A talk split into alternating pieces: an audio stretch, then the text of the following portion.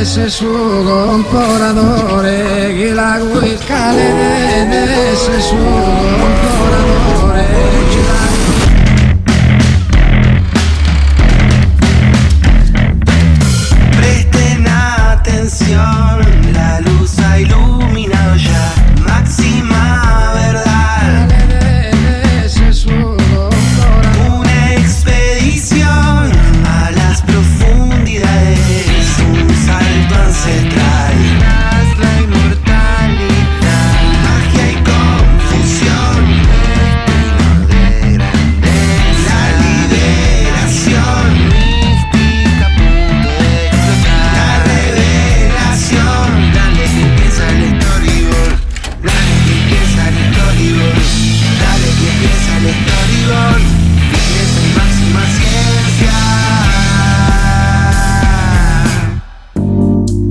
Arranca otro storyboard. Con El este- último segundo de story. Qué calor, ¿no? El último segundo primer storyboard de ¿Por la historia de? Caricias. y porque es el primer último segundo storyboard. Es verdad. Exacto. O sea, objetivamente es el primero. El Sí. Y técnicamente el único. Ujú. segundo. También, es verdad. Y es el primer segundo. Vamos a mm, vamos a hablar otra vez. Este storyboard, hay que decirlo, está powered by Dante. ¿sí? ¿Otra Que- vez? Por supuesto. Siempre va a ser así, me parece. Ahora el enigmático Dante Sábato es staff fijo. Es mi ghostwriter público.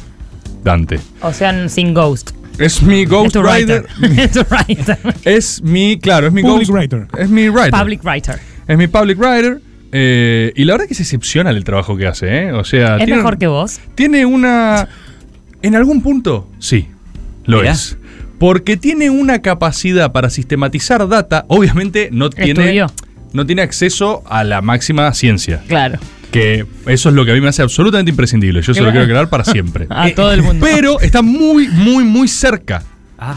El Él tiene la dirección de la máxima ciencia, pero le falta la llave.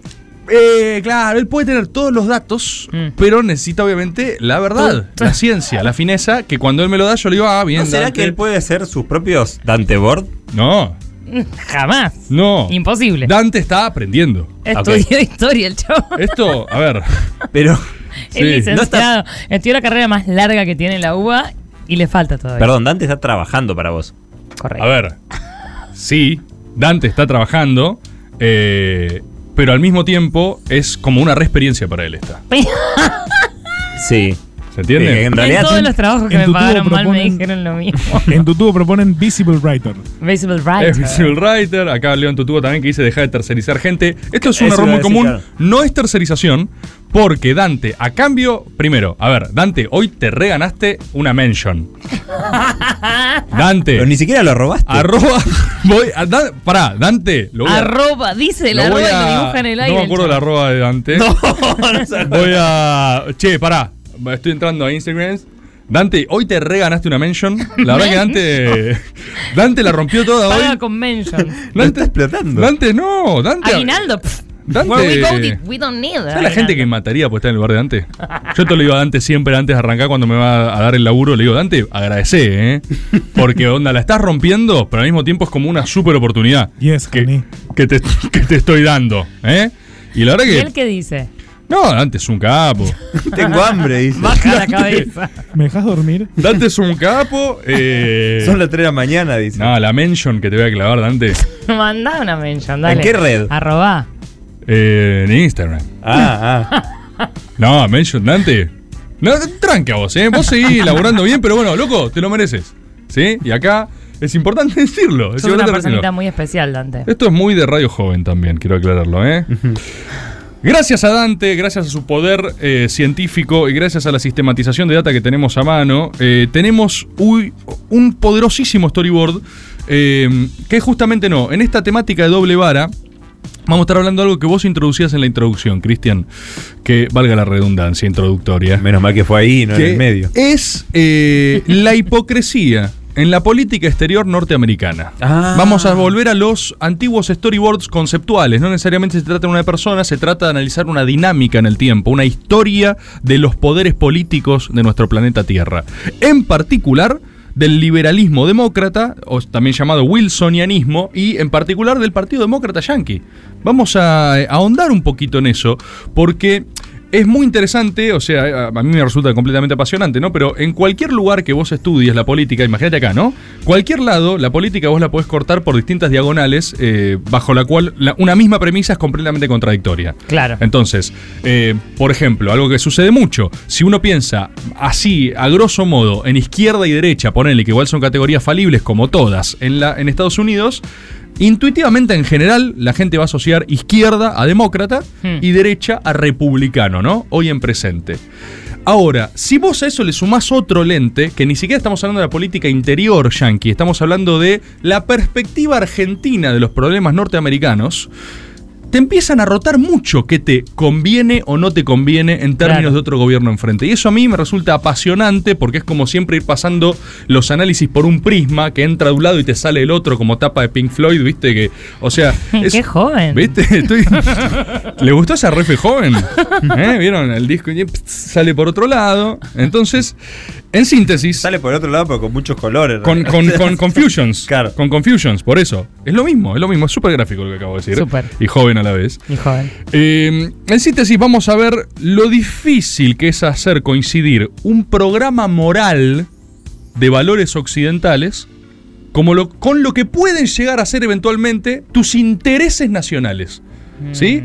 Es, eh, pa- parece raro lo que dije, pero si lo piensan es súper claro. Es un programa moral y lo difícil que es que eso coincida o no con tus intereses. ¿Y qué pasa en eso? A veces quizás tu moralidad no coincide con lo que te conviene hacer, entre comillas, como país. ¿Y ahí qué haces? Ahí qué haces como ideología, ahí qué haces como partido. Por eso es tan importante tener doctrinas móviles a la hora de evaluar la realidad, una doctrina Claro. no muerta, ¿viste? Hay un montón de cosas que surgen y bueno, políticamente, insisto, esto es fascinante. Mamá. Para empezar, tenemos que contextualizar un poquito de historia yankee, ¿no? Eh, como cuento con Dante, tengo números reales, ya no puede- pueden confiar en mis fechas. Que es que en el primer siglo de su existencia, ¿no? A partir de 1777, de la independencia yankee hasta el siglo XX, Estados Unidos basa sus primeras experiencias políticas en un imperialismo expansionista. Sí. ¿Sí? Vamos a hablar en esos términos. Se pelea con México, se pelea con España, se pelea con Gran Bretaña, ¿viste? Es una cosa emancipatoria y expansionista. Ante la duda yo expando, expando mi propia frontera, ¿viste? Sin esta política más nuestra criolla de mestizaje que tuvimos, es distinto el proceso de expansión norteamericano. ¿Qué es lo que pasa? Hacia 1913, 1921, eh, con la presidencia de Woodrow Wilson, Woodrow. Woodrow Wilson. ¿sí? Surge el wilsonianismo. Hemos hablado, hemos hablado en otros Starbits de lo que de lo que es no la doctrina del destino manifiesto norteamericano, esta cosa de, eh, de American Way para el mundo, ¿sí? Esto empieza a tomar forma con el wilsonianismo, que es efectivamente la tradición de intervenir en la Primera Guerra Mundial ya no solo por una cuestión de intereses geopolíticos, sino por Demostrar poderío. no, por un imperativo moral. Ah. Y esto es muy interesante. Lo mismo que les pasa ahora. Eh, suena bien esto, porque es, es tipo por los buenos motivos, Sí. ¿viste? Vamos a la guerra para finalizar todas las Porque guerras. son los portadores de, de la paz y la verdad. Exacto. Ahí de repente empieza una cosita muy sutil que se empieza a infiltrar en el ideario yanqui, que no se trata de, nunca es que no fueron expansionistas, nunca es que no fueron imperiales, Mm. pero es una sutileza absoluta. Ya no es, che, invadamos México para, Para crecer, cultivar más claro. acá que nos conviene, sino que es de repente, ¿no le corresponde a los Estados Unidos resolver este conflicto en Medio Oriente? Es muy sutil, pero operatoriamente te puede cambiar toda Claro. la política exterior de un país y del mundo, a partir de esta pequeña y de esta pequeña infiltración. Lo que les digo entonces es que empiezan a surgir dos modalidades que se alternan en la política exterior norteamericana y es su tradición de política exterior. Por un lado tenemos el realismo norteamericano, el realismo como política exterior, que básicamente lo que pregona es la eh, prosecución de los intereses norteamericanos por sobre otra cosa.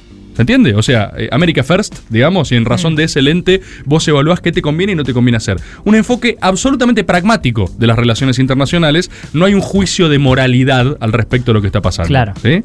Y empieza a surgir el wilsonianismo, o en definitiva una forma de liberalismo, eh, en donde podemos englobar a la gran mayoría de demócratas, que tiene que ver con esto, que tiene que ver con pregonar no la expansión de los intereses yanquis, sino la expansión de los valores occidentales, de la democracia liberal norteamericana y del capitalismo. ¿sí? Son parecidos en última instancia, si los dos quieren lo mejor para Yanquilandia, pero hay una narrativa que te lleva a lugares muy diferentes. Claro. Y acá está lo interesante, y acá me parece que está eh, el doblevarismo, ¿no? Más interesante de esto. El wilsonianismo le da narrativa moral al Partido Demócrata norteamericano. Es esto es por su bien. Estoy liberando al mundo, ¿se entiende? Entonces vamos a ir concretamente al Partido Demócrata. Porque en general, en general, hay excepciones igual, pero en general los republicanos fueron imperialistas o realistas, o sea, lineal. Teodoro Roosevelt, eh, incluso Trump, podemos decir, Nixon, o sea, la tradición republicana que estética y simbólicamente es una cosa más hostil, ¿no? Como en esto que les digo, ha sido históricamente eh, esto, eh, realista, ¿sí? Sí. Ah, con la excepción de Franklin Delano Roosevelt, que fue un demócrata realista. Claro. ¿sí? Pero En en, rosas de ellos. En general, en general es eso. En general es eso. Los demócratas, en cambio, los demócratas, en cambio, fueron los que llevan este deber moral de expandir lo norteamericano al mundo. Y acá es donde tenemos por primera vez esta cosa muy distinta asociada a lo que nosotros entendemos por liberal, acá, en la Mm. Argentina, porque nosotros tuvimos peronismo, Claro. eso nos trastoca todas las estructuras, pero en ellos sus zurdos son los liberales. Y esto encierra una paradoja interesantísima, porque hacia el, a ver, fecha Dante, fecha Dante, fecha Dante, fecha Dante, hacia los años pan, 60, Dante. hacia los, Dante, hacia los años 60, hay una famosa inversión de los partidos, que es que el Partido Republicano era el de Lincoln. Antiesclavista, ¿viste? O sea, Sí. eh, proindustrial, eh, integración con los estados. Los progres. No, eh, en realidad no. Ah, Esto es súper interesante, ¿entendés? Pero hay- acá se te empiezan como a, a cruzar las categorías. no son aplicables, básicamente. No son aplicables, porque tu republicano lincolniano, que era completamente antiesclavista, que se carteaba con Marx, que Marx le decía, che, Lincoln, la estás rompiendo con esto antiesclavos, era más, en algún punto hasta estéticamente más asociable a lo que vos entendrías, bueno, el, republicano de hoy, Lincoln.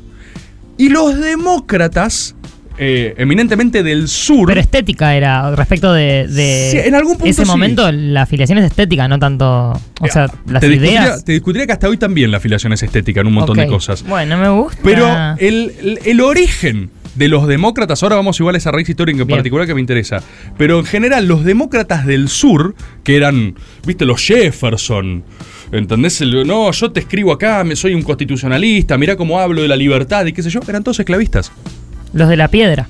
El origen, claro, el origen del Partido Demócrata, sus, sus líderes originarios, eran chabones súper liberales en los derechos individuales que pregonaban con esclavos. Claro. Claro. Los El derechos rep- eran para los blancos. El republicano, el republicano, ¿no? Con otra promoción industrial, pro-industria sobre todo, no con ese... eh, ahí tenías Es la como que acá el material. peronismo diga, sí, sí, sí, todo esto que sostenemos, pero los negritos no. Para los negritos no. Bueno, en realidad es raro, porque el peronismo para mí, esto es- ya es una tesis recontra personal, pero se te asocia estética y simbólicamente mucho más al proceder del realismo político Mm, que al liberalismo wilsoniano. Y eso es muy contraintuitivo. ok. Ah, eh, Es muy contraintuitivo para eh, opinar eh, a abuelo de pájaro de la política internacional yanqui y argentina, por ejemplo. Claro. Entonces, mira, vamos a eh, ejemplos recontra concretos. En los 60 les estaba diciendo, el Partido Demócrata yanqui hace una inversión con este rol histórico de los republicanos y arrancan a bancar mucho los derechos civiles de las comunidades afroamericanas. Ahí es donde los demócratas se tiñen completamente de una expansión de derechos intra Estados Unidos. Las luchas de, desde Martin Luther King y todo Claro. eso es más bancada por los demócratas que por los republicanos, que quedan en un lugar más socialmente conservador, puertas adentro, pero fíjate cómo esa visión que puertas adentro doméstica es expansiva de los derechos civiles de sus comunidades, para con el mundo es bastante más complicada. Claro. Bastante más complicada. Hay una decisión total de doble vara. ¡Total! Eh, son yo andando en bici estos forros, ¿te das cuenta? Pero con un país en las manos, no con una bici. Vamos a ejemplos de doble vara. Uno bien histórico yankee y otro bien reciente que se acuerda todo el mundo. Primero Washington. Washington, Founding Father. Cuando fue presidente no estaba, no, no pertenecía a ningún partido. Era toda la camada dirigencial originaria. Hemos hablado de esto, ¿sí? Pero su gabinete estaba dividido entre los federalistas dirigidos por Hamilton, ¿sí? que la gente le gusta el musical de Hamilton, ¿sí? y por otro lado los demócratas republicanos de Thomas Jefferson. Hamilton, para decirlo rápido, grosso modo, es el antecedente de los republicanos de hoy. Una visión más de centro, más pragmática y realista de los intereses yanquis para afuera. Jefferson, un manija de la libertad, de los derechos civiles, de la visión americana para el mundo, antecedente del Partido Demócrata. Ahora, fíjate cómo lidiaron con sus primeras controversias. Al toque vos tenés Revolución Francesa, ¿no? Que Eh, les copiaron la carta orgánica. Estados Unidos, Francia revolucionaria, buena onda. Se bancaban, veían procesos homologados y la misma comunidad decía, che, estamos bancando lo que está pasando en Francia, tenemos buena onda con los franceses, ¿sí? Aparte, medio antibritánico, entonces buena onda con los franceses. Al toque, yo esto creo que lo hemos comentado en algún storyboard, eh, 1791, tenemos la revolución en Haití. La primera revolución esclava exitosa Es que de la historia de la humanidad, única. La ¿sí? carta de independencia de Haití inspiró a la de Estados Unidos y esa a la carta orgánica de la Revolución Francesa, querido. Eh, O sea que es americano el eh, todo esto que llama modernidad. ¿Te das cuenta? con la revolución Nació con- acá. Nació acá, papá. con como la revolución con la revolución hai- haitiana lo que vos tenés que hace saltar la ficha mal es que si vos querés poner los valores demócratas de libertad y, y plenitud a prueba qué más liberal que esclavos alzándose no contra Claro. eh, la, la- la- ¿Quién la los colon- somete? los Claro. colonialistas sí ahora qué complicado que era porque los haitianos se estaban alzando contra Francia que son mis amigos Mm, sí entonces esa ¿Cómo esa no te la bancaron ni Jefferson. Bueno, a Hamilton no se lo podríamos exigir porque tiene otra visión, ¿no? Hay de las revoluciones cosas. y revoluciones. Hay revoluciones, Hay y revoluciones revoluciones. y hay revoluciones. De hecho, Estados Unidos banca activamente a Francia para sofocar las revueltas Claro. haitianas, ¿sí? Tenemos otra incluso más de profundización de esta época. Como bien saben, la Revolución Francesa se va pasando un poco de rosca después. Tenemos varias etapas de la Revolución Francesa. Cuando se, empe- se empiezan a poner más Smith en Francia, ¿sí? Empieza a haber preocupación en Estados Unidos. Porque agarran y dicen, che, mm, nuestros French friends están guillotineando gente a lo loco. Eh, nosotros bancamos esto también y arrancan las visiones más moderadas a los Hamilton que decían, che, quizás no nos conviene casarnos al mango, ¿entendés? Quizás nos conviene ser eh, yankee para los yankees. Vayamos armando nuestra propia historia. Claro, y ver qué pasa ahí, bueno, y después vemos. Y tenías, y esto, esto me vuelve loco, las posturas de Jefferson, hay un gran debate, Hamilton-Jefferson, donde Jefferson, les digo, antecedente demócrata, usa el término de que había que bancar a fondo la Revolución Francesa. Olin los acusa de traidores eh, anglófilos a Washington eh, y, y a Hamilton, y básicamente dice que Estados Unidos tiene que fundar un imperio de la libertad. ¿Lo lograste, maestro? Fíjate, me pone la piel de gallina esto. Fíjate qué compleja idea. Sí, sí. Imperio de la libertad. Además, adjudicarte vos la definición de libertad, nadie sabe. Vas a En ser año- libre, hijo puta. Es más, Entonces- papis progres, chicos, esto es, increíble. progres, hecho política internacional. Sí. Pero fíjate qué complejo que los más liberales, los más tipo, hay que bancar, viste, todos los derechos civiles, terminan pasados de rosca a un nivel que de repente son mucho más injerencistas que los derechosos. Claro. ¿Entendés? Entonces, y esto lo llevamos, lo podemos llevar a ejemplos súper concretos. Llevémoslo a Obama, gestión Obama, demócrata, derechos, negros, felicidad, digamos, ¿sí? Sonrisas. Primavera árabe y lo reventaron a Gaddafi.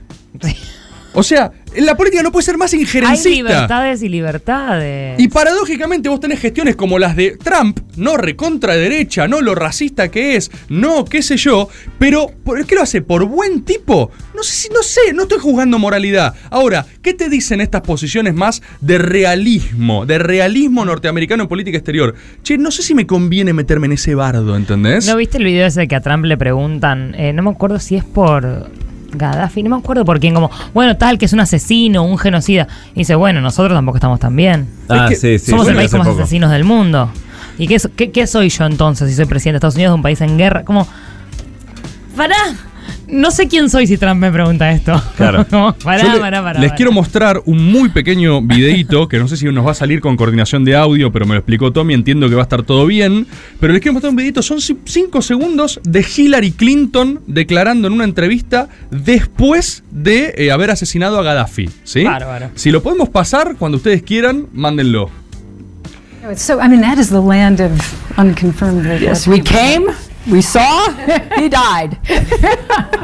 did it have anything to do with your visit? Mirá, Uh, oh, I'm sure it did. Le, le hago una We traducción came, para los we non-English. saw, Claro, hace una cita a Julio César, Sí. Vini Vidi Vici, Vini ¿sí?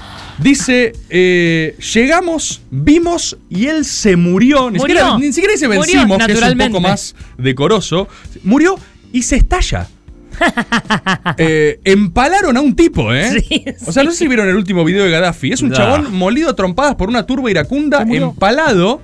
Y vos tenés a los representantes demócratas riendo, riendo de cómo reventaron a un tipo en Medio Oriente.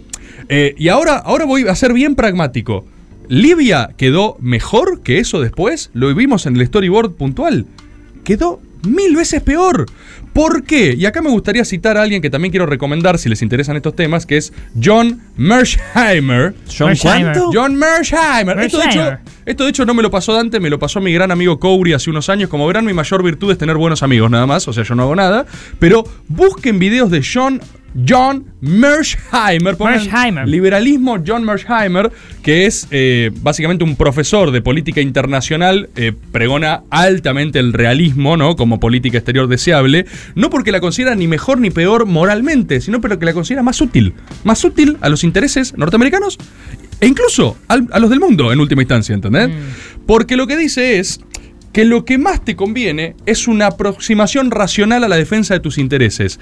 Meterte en Afganistán a inculcar occidentalismo te muerde el orto, una y otra vez, porque sale mal, porque estás implantando cultura que no va, porque nunca te fue exitoso en ningún tipo de régimen y porque además es hipócrita, porque la política exterior demócrata, cuando tiene que arreglar con Arabia Saudita para tener... eh, O ahora con Venezuela. o lo que Lo- lo que sea, o lo que sea. Hay una que por lo menos eh, no, no es careta, ¿viste? Sí, sí, Lo sí. que pasa que ahí está el interés. Cuando el interés es ese de llevar una supuesta libertad, implantar una cultura, lo que sea, o si tu interés real es darle ganancias extremas a empresas bélicas y de construcción, entonces vas con un ejército, haces porongo una ciudad y después viene una multinacional que va a construir esa ciudad de nuevo. 100%. Y esto, a ver, no es infalible porque hay ejemplos cruzados de un partido de otro, pero hasta en ciertas cosas te convienen los republicanos y no los demócratas, digamos. En ciertas cosas, en ciertas cosas y en determinados lugares muy específicos del mundo también, ¿no? Sí, acá salvo, Sí. nos dieron el crédito más grande de- del mundo con. ¿Bancaron a Argentina en alguna forma? Ey, Poner una- confiaron en si lo hubiéramos nosotros. y si lo hubiéramos usado distinto esa plata, capaz sería otro escenario, pero bueno, Confiaron en nosotros. nos bancaron los republicanos. Cuestión. Bancaron. Hijo de puta. No hay que estigmatizar a Estados Unidos. John Mersheimer, ya termino con esto, está muy de moda ahora porque básicamente tenía en 2015 un eh, eh, video donde él advertía sobre la muy alta probabilidad de una invasión rusa a Ucrania. Y no lo decía solo en términos de atención con esto, sino que decía que Estados Unidos estaba manejándose, ni siquiera, eh, no es términos buenos y malos, estaba manejándose de una forma que no le convenía. Estados Unidos, en su afán eh, demócrata, expansionista, cultural occidental, le estaba, en última instancia, tocando el culo a Rusia y no iba a poder sostener eso preparándose ellos para una guerra prolongada cuando Rusia quería hacer una guerra relámpago. Esto, por, por supuesto, está abierto, no es un capítulo abierto de la política Sí. internacional, pero por eso está ahora muy de moda el loco y están reflotando eh, sus videos. Pero es muy interesante las críticas que él tiene al liberalismo, ¿no? Como política exterior norteamericana. Se puede tener igual una política dual, una para adentro y otra para afuera, ¿no? También. Y sí, y sí, Es una opción. así es, así es. Feministas. Ah, qué tiraba esa. Creo que eh, recién con lo que decías, hay un chabón en Twitter, ahora estoy buscando en un tweet guardado y no lo voy a encontrar. Pero decía? recopiló una bocha de personas top de análisis internacional de Estados Unidos, incluso Kissinger, ponele, Sí. eh, que decían esto, como que los chabones hace, no sé, de 2008 en adelante vienen diciendo lo que está pasando con la OTAN en la zona de Sí, se Ucrania. viene un barduchi. Se va, se va a picar. Claro. Si hacemos, si seguimos haciendo esto, la vamos a picar. Claro, le estamos tocando el Rusia culo, va a le estamos reaccionar, tocando el culo. le están metiendo el en el culo a un oso, la- no la van a poner. Pero así hay bocha de escritos. Un chabón los recopiló todos en Twitter y son, no sé, es un hilo de 60 tweets de personas de reconocimiento internacional diciendo esto va a pasar. Y bueno, después cuando pasa, evidente- el tema es ahí si el interés es que pase. Porque vos tenés otro Claro. interés, que era lo que decías al principio. En vez de blanquear tu verdadero interés, que che, yo quiero que estas empresas eh, Vayan para se este lugar. ahí Eh, estás eh, Bueno, pero, y, y lo otro que decías, eh, en- estoy viendo mucho La Nación Más últimamente por el programa Qué de bueno, Roberto. Y lo de los valores occidentales y la cultura occidental es el discurso de hoy en prime time diciendo nosotros tenemos que estar a Pero- favor de esto porque somos occidente. Pero nuestra derecha local, culturalmente, es eminentemente liberal demócrata. Claro. Claro. Eso es una locura. Es muy loco, porque Eh, allá serían republicanos. eh, Chicos, quizás, allá no quizás. tendría sentido. Pero la línea de nuestros cipayos, Sí, sí, sí. nuestros cipayos, eh, después Trump quiso hacer una. eh, Trump, Macri quiso hacer unas piruetas con Trump. Pero Sí, Macri era a fondo Hillary, Qué ¿eh? lindo hubiera sido ver Cristina Trump. Se, se hubieran entendido más. Para mí, increíble. para mí, se hubieran entendido más. Eh, se puede hacer mejor política, increíble. ya 100% postura personal, lo otro no, lo otro es ciencia. Ciencia. Eh, esto es 100% postura personal. Eh, es más fácil entenderse en términos de intereses objetivos con enfoques realistas de política internacional que con esta cosa que tipo, no, pero lo hago por tu bien, pero y la libertad y la democracia y no sé qué, es un discurso mapapi progre, ¿entendés? Totalmente. Es un discurso mapapi progre, decime qué querés y decime qué Y te además, conviene. O sea, no, no ¿Querés qué el querés que petróleo? sea ¿Querés yo. la guita? No me- es como, che, no, no te quiero llevar al recital de. al coso de la película de Bob Esponja porque no querés pagar la entrada del cine. No me lo des vuelta con la moral. No, No, no querés lo pagar la entrada por- del no cine, papi. No me expliques por qué la libertad no está en Bob Esponja. Este ha sido un nuevo storyboard. Este ha sido un nuevo Storyboard. El segundo último storyboard.